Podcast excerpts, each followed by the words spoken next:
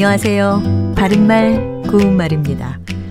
우리말에서 표기 형태는 다르지만 발음이 같은 표현들이 있어서 혼동될 때가 종종 있습니다. 지금 들려드릴 예문들에서는 공통적으로 지, 그, 시로 발음되는 표현들이 나오는데요. 각각 어떤 형태로 표기하는 게 좋을지 생각해 보시기 바랍니다. 그는 나이가 지그시 들어 보인다. 그는 긴 시간 동안 지그시 앉아서 기다리고 있다. 눈을 지그시 감고 음악을 듣는다.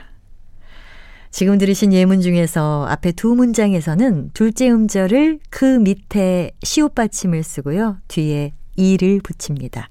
첫 번째 예문에서는 나이가 비교적 많아 듬직하게라는 뜻의 부사였고요. 두 번째 예문에서는 참을성 있게 끈지게라는 뜻의 부사였는데 이것은 원래 형용사 지긋하다에서 나온 것입니다.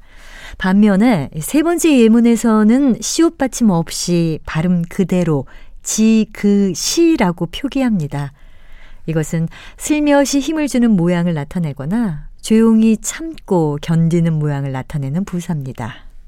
예를 들어 지그시 발을 밟다 같이 쓸 수 있습니다. 이와 비슷한 예로 반드시로 발음되는 것이 있는데요. 둘째 음절에 시옷 받침을 쓰는 것은 형용사 반듯하다에서 온 부사로 반드시 누워있다 같이 씁니다. 반면에 발음 나는 것처럼 쓰는 반드시는 틀림없이 꼭이라는 뜻의 부사입니다. 바른말 고운말 아나운서 변희영이었습니다.